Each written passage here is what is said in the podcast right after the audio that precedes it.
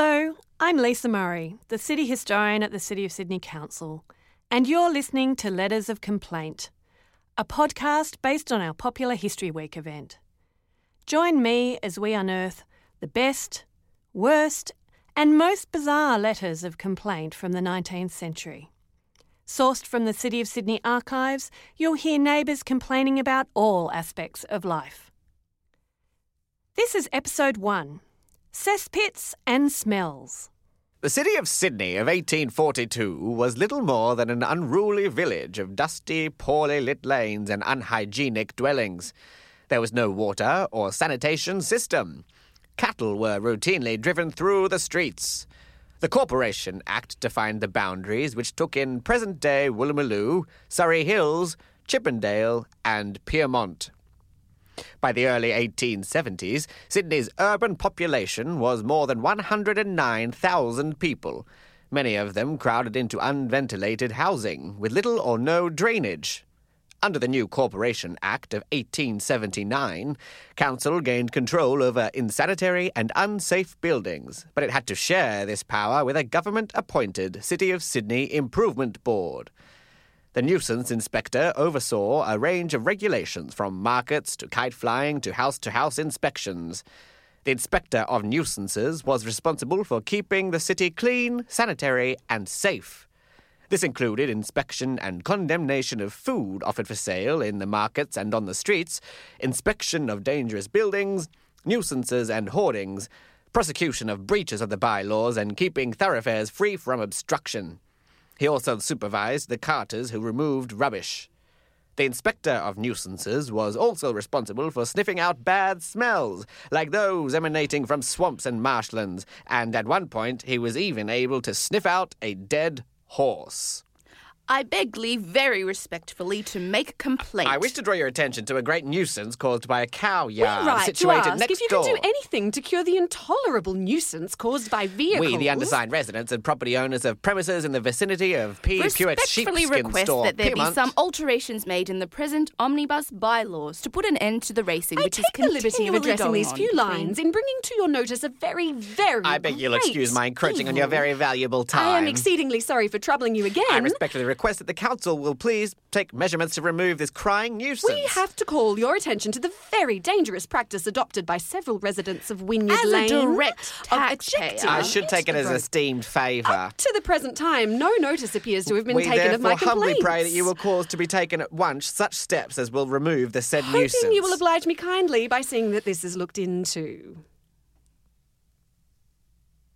Is it just me, or are we getting more letters than usual? There does seem to be an increase in paperwork. a build-up of business, A, a clutter of communique, a backlog of bureaucracy, a cavalcade of correspondence. a lot of letters. Well, we won't get through it banging on like that. Gentlemen, to work. yes, Inspector.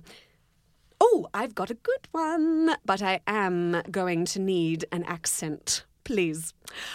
Gentlemen, I have the misfortune to have a very dirty and disagreeable next door neighbour who has been in the habit since January last of giving me the contents of a cesspool belonging to a water closet, in addition to all the washings of his house and his chamber utensil, his chamber pot.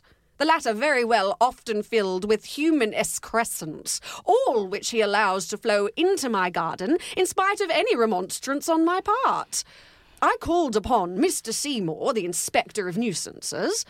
Indeed. About six weeks since my attention was directed to the premises of Mr. Mullins, on inspection I discovered an open drain perfectly dry leading through the property with no trace of night soil or any other offensive matter. Mr. Carruthers complained that night soil had been permitted to flow through it, and I informed him that if he could furnish me with the date, I would prosecute Mr. Mullins at the police office. But as it then stood, I could do nothing in the matter. I said to Mr. Mullins at the time that in order to avoid any dispute with Mr. Carruthers, he had better lay down a drain for himself to convey away the filth. Mullins promised to do it, but has not taken any steps in the matter, although it is upwards of a fortnight since Seymour gave him the order. Upwards of a fortnight? How utterly unconscionable. Well, show some pity, George. I mean, how many chamber pots would you fill in a fortnight? It must be doing wonders for the garden. Hmm. I now lay this case before you, thinking that Seymour is wrong in his judgment, as I think you have full power to punish any citizen for committing such a nuisance upon his neighbour. This is causing quite a stink. Please go on. Tell me more about how I ought best do my job. I had charge of the works in the engineers department during the time of the commissioners, and I know a case in point here. They compelled the notorious Kitty Wright to put a stop to nuisance of much less magnitude than the one I complain of. Waiting your advice on the matter. Which no doubt you will disregard as swiftly as you receive it. Cesspits, drainage, and smells, well, they were the bread and butter of the Inspector of Nuisances. Not a day passed in the 19th century when someone wasn't complaining about them. And the 19th century letter books in the city archives are absolutely chock a block full of letters complaining about overflowing cesspits and neighbourhood disputes about drainage. And what's really interesting as a historian is that reading these letters, we're reminded that Sydney really was a very smelly place in the 1800s. Most of the drains were above ground and open. In dry spells, pools of stagnant water could form in the open drains, and in wet weather, well, the drains overflowed and spreading stormwater and sewage absolutely everywhere.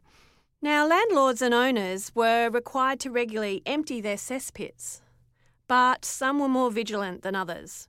Many didn't want to pay the cost of having it emptied. If the cesspits were located on lower ground, then they were particularly susceptible to water flows from summer downpours. The Nuisance Act was passed in 1875, and that was really the first real attempt to deal with the problems of controlling cesspits and sewage disposal. But until all the streets were properly formed and curbed and gutted, and all the houses connected to the sewer in Sydney, the problems were bound to remain. The Inspector of Nuisances could issue orders for people to fix the drainage on their property, but as we've just heard in some of these letters, these orders were regularly ignored. Unless there were precise eyewitness evidence of the nuisance, it was very difficult to prosecute the cases. Letters of Complaint was produced by Black Cat Productions, Maeve Marsden, Artistic Director, in collaboration with the City of Sydney. Performances by Anna Martin, George Kemp, and Jennifer Wong. To read the original full length letters from the archives, go to the National Library's Trove catalogue, trove.nla.gov.au, and search for Letters of Complaint, City of Sydney Archives.